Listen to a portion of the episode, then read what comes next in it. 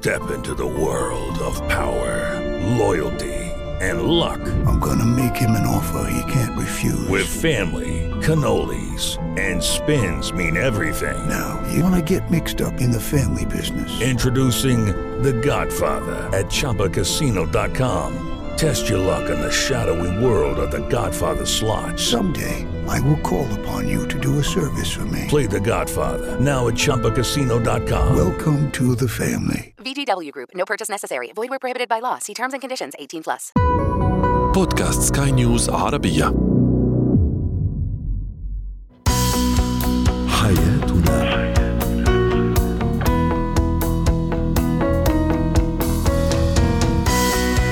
أهلا بكم مستمعينا الكرام إلى برنامج حياتنا برنامجكم اليومي الذي يعنى بشؤون الأسرة وباقي الشؤون الحياتية الأخرى والذي يمكنكم الاستماع إليه عبر منصة البودكاست لسكاي نيوز عربية معي أنا طيبة حميد.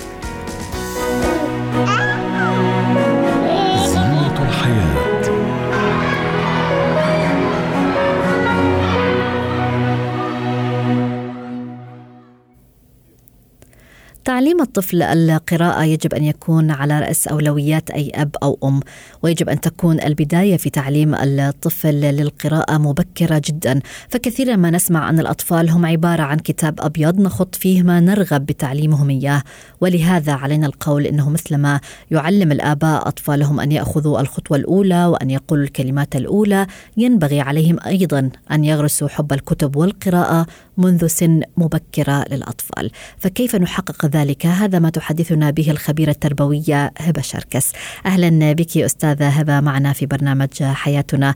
يعني القراءة مع الطفل بالتأكيد هي من أهم الأمور التي يمكن للأهل تقديمها آه، لهذا الطفل لجعله بالأخير قارئا أفضل. متى فعليا نبدأ القراءة مع الأطفال؟ من سن سنة لسنة ونص ممكن نبدأ نعمل نقرأ إحنا لأطفالنا. آه اللي هي حدوتة قبل النوم. بدل ما نحكي الحدوتة كده ممكن يكون معانا كتاب. وطبعا الكتب المصممة للأطفال في الأعمار الصغيرة.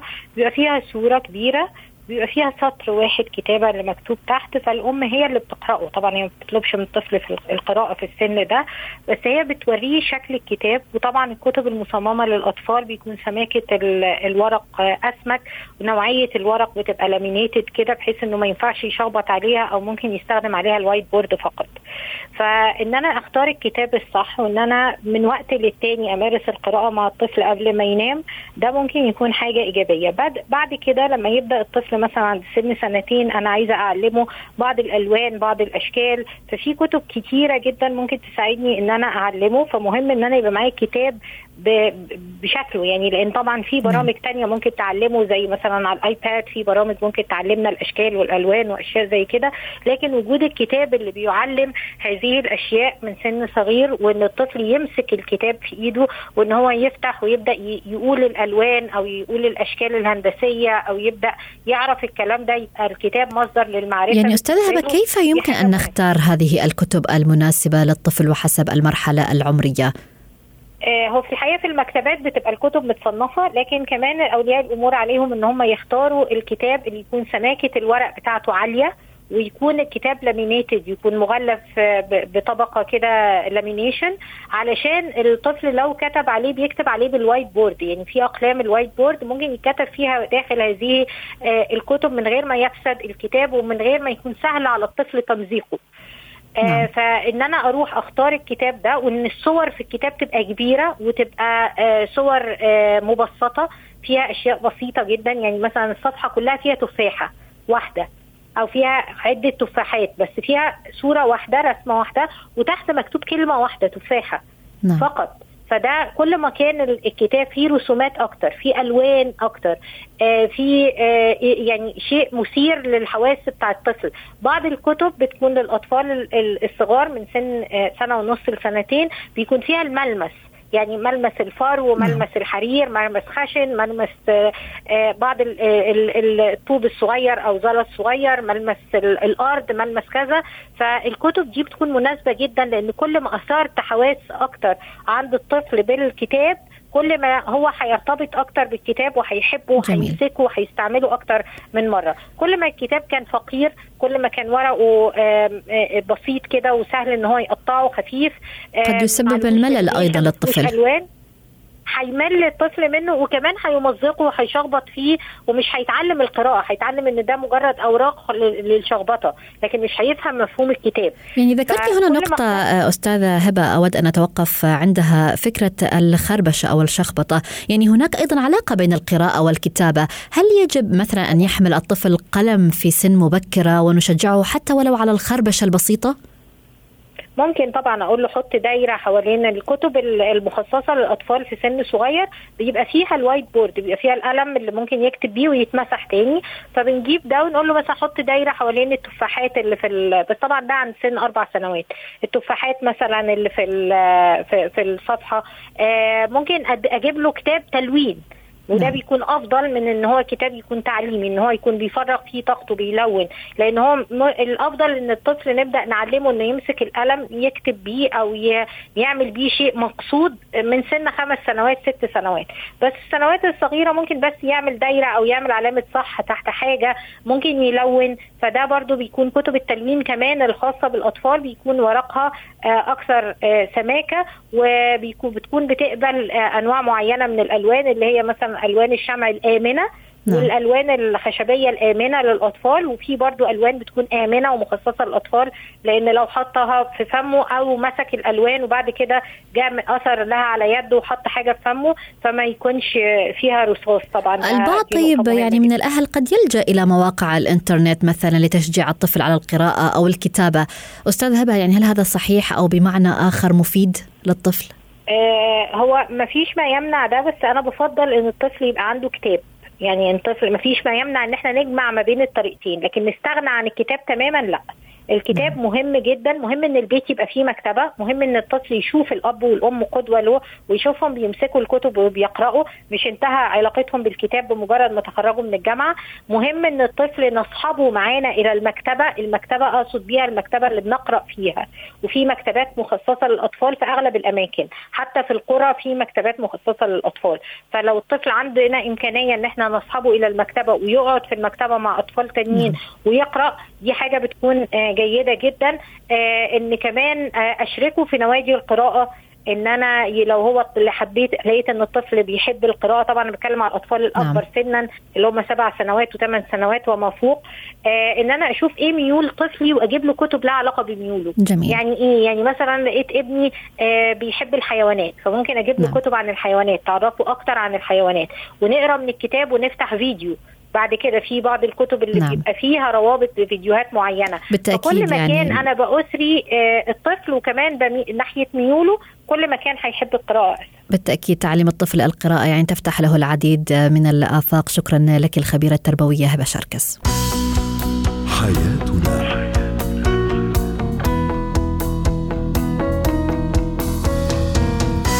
من جديد أرحب بكم مستمعينا الكرام. أنتم تستمعون لبرنامج حياتنا برنامجكم اليومي الذي يعنى بشؤون الأسرة وباقي الشؤون الحياتية الأخرى والذي يمكنكم الاستماع إليه عبر منصة البودكاست لسكاي نيوز عربية. معي أنا طيبة حميد. هو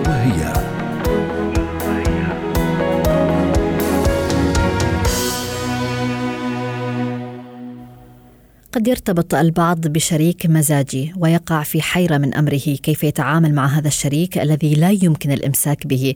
هو كالمياه الجارية هكذا يصفه البعض. لا يثبت على حال أو يستقر على وضع ولا يوجد مزاج معين له تستطيع ضبط نفسك عليه. إذا كيف نتعامل مع هذا الشريك؟ للحديث عن هذا الموضوع تنضم لنا استشارية العلاقات الزوجية والأسرية الدكتورة عزة حامد زيان. أهلا بك دكتورة عزة. معنا يعني البعض يقول أن الشخص المزاجي عند الارتباط قد يؤذي الطرف الآخر. لنتحدث في البداية عن صفات هذا الشريك المزاجي وكيف نفسر هذه التقلبات المزاجية التي يتعرض لها. أهلا وسهلا ومساء الخير. أهلا بك. تعالوا الأول نقول ببساطة هو إيه مزاج؟ ويعني إيه؟ يعني الحالة النفسية أو الشعور اللي بيعيشه الشخص. ونتفق كده إن مزاج الإنسان ممكن يتغير خلال اليوم الواحد لأن بيمر بينا أحداث كتير أوقات أحداث تفرحنا وأوقات كمان أحداث بتزعلنا. لحد كده طبيعي جدا وعادي. ولكن المشكلة بتزيد لما بيتغير المزاج بشكل مبالغ فيه وبيخرج عن الطبيعي كمان. هنا ممكن نعتبرها في بعض الأحيان مشكلة مرضية تستدعي مراجعة طبيب والشخص المزاجي ليه صفات وعلامات. لو لقيتها في شريكي قبل الجواز أعرف وأجهز نفسي آه، لنتحدث عن هذه الصفات دكتورة عزة ما هي؟ أول صفة أو أول علامة بنلاقيها إنه بيهتم بمشاعره جدا على حساب مشاعر الآخرين. نعم. يعني عايز الناس تهتم باهتماماته وحكاياته وأفعاله فقط بغض النظر عن اهتمامات الآخرين واحتياجاتهم ومشاعرهم. تاني صفة أو تاني علامة بيتصرف حسب مشاعره. يعني لو كان سعيد وهادي يتعامل مع الناس بلطف. أما بقى لو مزاجه اتعكر ومشاعره بقت سلبية فبنلاقيه يتصرف تصرفات لا تتناسب مع الموقف أو تصرفات تسبب له مشاكل. يعني نقدر نقول إن ما عندوش القدرة على ضبط مشاعره أو التحكم فيها. نعم. ثالث صفة بنلاقيه حساس جدا وأقل موقف يأثر فيه ويتأثر بيه. ومشاعره كمان فجأة كده نلاقيها اتطورت بشكل قوي. نتيجة أحداث أو حاجات صغيرة بتخليه منفعل جدا وبدون سبب ظاهر للناس. ويبتدي للأسف يتصرف بناء على أحكام غلط. رابع صفة أو رابع علامة خلينا كمان نقول إن الشخص أو الشريك المزاجي بنلاقيه شخص لوام جدا مم. أول ما يحس بإحساس سلبي يبقى عايز يصرف النظر عن إنه هو إيه بقى إنه هو اللي اتغير موده أو مزاجه يبتدي كمان يتهم الآخرين لا أنتوا الغلطانين يا دكتورة عزة هل هذه الصفات أو المزاجية تختلف من الرجل عن المرأة؟ تقريبا بتختلف وطالما إن إحنا ذكرنا ال ال الاختلافات عن الراجل والست آه في حاجة أو في يعني خبر هيفرح الرجالة كتير قوي إن الست هي اللي متقلبه المزاج أكتر من الراجل. وده لأنها مشاعرها مرهفه وهي اللي بتحركها ولأنها كمان أكثر حساسية من الرجل نعم الحقيقة إحنا عندنا عندنا آه، شريك مزاجي عايز له معاملة خاصة جدا عايز صبر وطولة بال وأسلوب خاص في التعامل طيب إذا كان شريكي مزاجي كيف أتعامل معه؟ أول حاجة أحافظ على هدوئي بقدر الإمكان وبقول بقدر الإمكان دي لأن في أوقات شريك مزاجي يخرج ال- الطرف الآخر عن شعور لكن آه، أحاول أحافظ على هدوئي لأن الرد على مزاجية شريكي بالانفعال والصراخ والغضب هيزود المشكلة حدة وتوتر. عشان كده لازم نكون هاديين بقدر الإمكان ونعمل أوقات كمان تمارين ممكن تزود من هدوءنا زي تمارين النفس مثلا بعمق وبطء زي أبتدي أعد عد تنازلي مثلا. كل ده هيساعدني على الهدوء. في حاجة كمان مهمة معلومة مهمة لازم نعرفها عن الشخص المتقلب المزاج. إنه مش قاصد يأذي شريكه شخصيا أو يسيء إليه. بالعكس الشخص المزاجي تصرفاته مجرد تعبير عن نفسه ومشاعره الحالية فقط محتاج من شريكه مساعدة عشان يهدى ويخفف عنه وأنا كمان بتعامل مع شريكي المتقلب المزاج أراعي إظهار التعاطف معاه وأحاول أفهمه وأفهم سبب تغيره ولكن. هل يجب أن نضع حدود لهذه المزاجية مثلا نرفض بعض الأنشطة التي يود الشريك القيام بها مثلا؟ ده حقيقي طبعا لازم نحط حدود نرفض بعض الحاجات وأوقات كمان نرفض بع- بعض التصرفات الحادة الزيادة عن اللزوم أو بعض يعني تعالي نقول إن في ناس أوقات بتزودها وبتخرج عن حدود اللياقة والأدب. آه، بحجة إنه خرج عن شعوره مثلا. وكمان بمناسبة إن إحنا نحط حدود وإحنا بنتعامل مع الشخص المزاجي آه، عشان كمان ما يأثرش علينا سلبيا بمزاجيته مش مطلوب مننا إن إحنا نقعد ال 24 على ال 24 مع الشخص المزاجي. نعم. لازم نفصل شوية ونعمل كمان وقت لنفسنا نهدى ونسترخي ونبعد عن الشخص ال- المتقلب المزاج بقدر الإمكان. لو عندنا وقت بس عايزة أقول لو آه، آه، حاولنا نعمل كل ده والشخص برضه لسه متقلب المزاج أو حالته بتسوء لازم نستشير متخصص. وشكرا لكم ومساءكم جميل نقطة مهمة بالتأكيد. شكرا لك يا دكتورة عزة حامد زيان استشارية العلاقات الزوجية والأسرية. مهارات حياه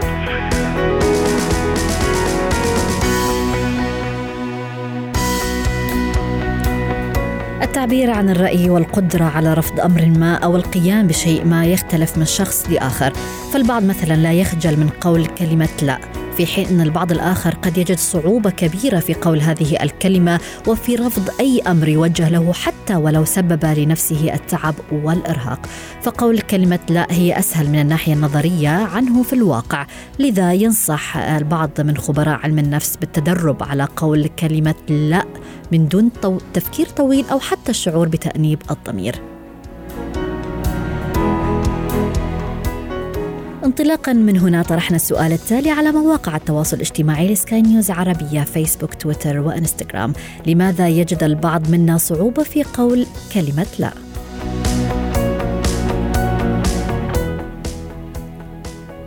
من ضمن التعليقات الواردة كانت لعز الدين الذي يقول آه، أن كلمة لا آه، أو عدم قولها يرجع لضعف الشخصية ونقص الثقة بالنفس رواء تقول آه، من النوع أنا من النوع الذي لا يستطيع أن يقول لا ولكن لا أعرف لماذا. أما تينا فتقول أشعر دائما بتأنيب الضمير إذا رفضت طلب لأي شخص حتى ولو كان على حساب راحتي وأنا أوافق لكي لا أشعر بأي إحساس سيء. لولو تقول أسهل شيء علي أن أقول لأ. أما محمد فعلق وقال صعوبة كلمة لا هي كصعوبة أن تقول نعم. وأخيرا أقرأ تعليق ريم التي تقول أخاف من زعل الأشخاص فلا أقول لا.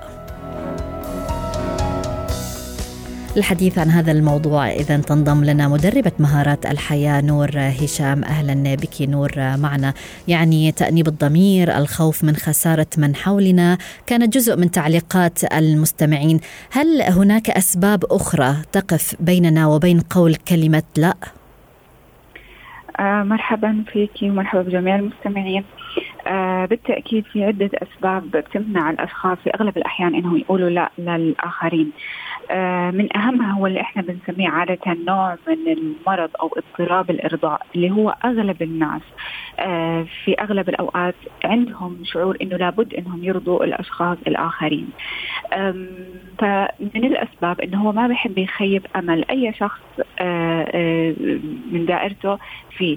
فبتلاقيه مثلا ما بيفكر إنه لو حكى لا هو راح يظهر بمظهر سيء أمام هذاك الشخص أو هذاك الشخص راح ياخذ عنه فكرة بأنه هو شخص طريقته أو أسلوبه غير جيد في التعامل مع الآخرين ولكن إحنا لازم نكون عارفين إنه في كثير من الأحيان حتى لما بنقول نعم فبعض الأشخاص أو الطرف الآخر ما زال غير راضي وما زال آه، شايفنا بطريقة إنه إحنا سيئين. صحيح. النقطة المهمة كمان اللي هي إنه أنا أعرف لمين عم بحكي لا، يعني إحنا كلامنا اليوم ما بيتعلق في الموضوع اللي هم الأم والأب أو آه، خلينا نقول اللي هم اللي من الدرجة الأولى الأبناء أو الإخوة والأخوات لأن هدول لهم في تعامل خاص يعني حتى كلمة لا في لها آه، طريقة مختلفة. ولكن إحنا بنتحدث مثلا عن الأصدقاء عن الأشخاص في العمل وما إلى ذلك. اللي هم ممكن يأثروا على عمل عملنا أو يومنا بشكل عام.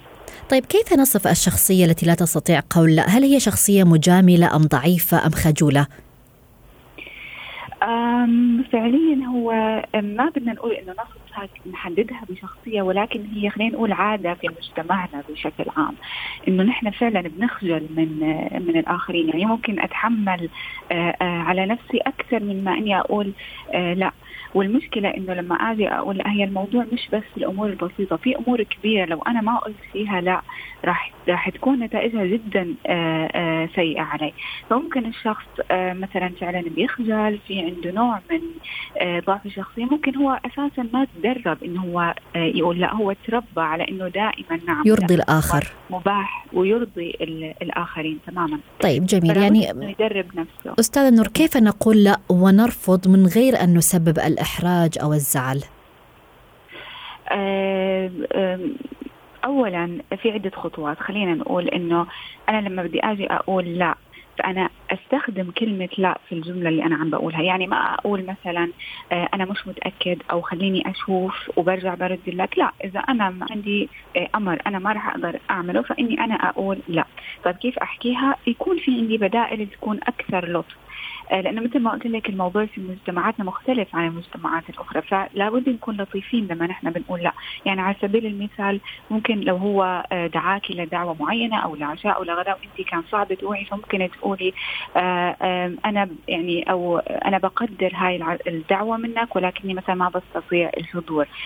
شكرا لإنك فكرت فيا بس أنا للأسف اليوم بهذا الوقت عندي عدة مسؤوليات أخرى. معلش ما تخليها اليوم يعني مثلا تقول له لا مش اليوم. آه، نخليها ليوم ثاني.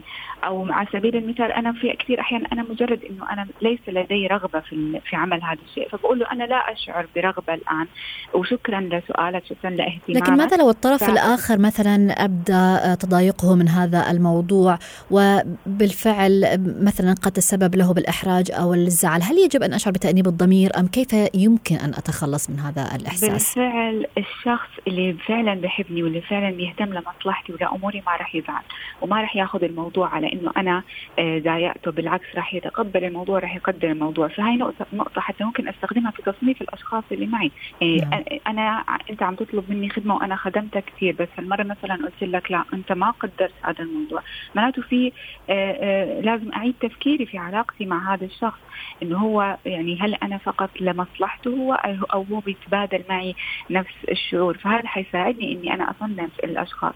وفعليا لما أنا آجي أقول لا فأنا مش محتاج إني أبرر ليش أنا قلت لا. يعني أنا ببساطة ممكن أقول له لا أنا ما بقدر عندي أمر أو التزام آه آخر. نعم في بعض الأحيان ممكن إني أحكي سبب ولكن أنا مش مضطر للتبرير. آه في بعض الأشخاص بتخجل إنها لو مرة قالت لا فهي ما راح تقولها مرة ثانية. صحيح. لا أنا ممكن أقول لا متى ما أنا ما كنت فعلا قادر وأكون حازم لما أنا آجي أقول لا. يعني على سبيل المثال أنت تخيلها خلينا نضرب مثال لو حدا قال لك إنك تقفز من فوق آه، جبل خلينا نقول. هل انت هو أمر قد يكون خيال يعني مش نعم. دائما هذا مش طلب. لكن هل أنت رح تقول نعم؟ بالتأكيد رح تقول لا. ففي أمور أهم في حياتك وأهدافك نعم. أهم إنك تقول لا عشانها من إنك تقول آه، آه، نعم. نعم ودائما اسأل نفسك هل الأمر اللي هو طلبه مني بيستحق إني أنا أعطيه من وقتي من صحتي من أو من وقتي مع أولادي مع عائلتي آه، إحنا ما بقول إنه أنت كل شيء لازم تعمله يكون في له مقابل بالعكس يعني قيمة العطاء جدا مهمة بالتأكيد. ولكن قيمة العطاء بتكون لها فن معين لابد أن نمشي تماما. عليه. شكرا لك على جميع هذه النصائح. مدربة مهارات الحياة نور هشام. حياتنا.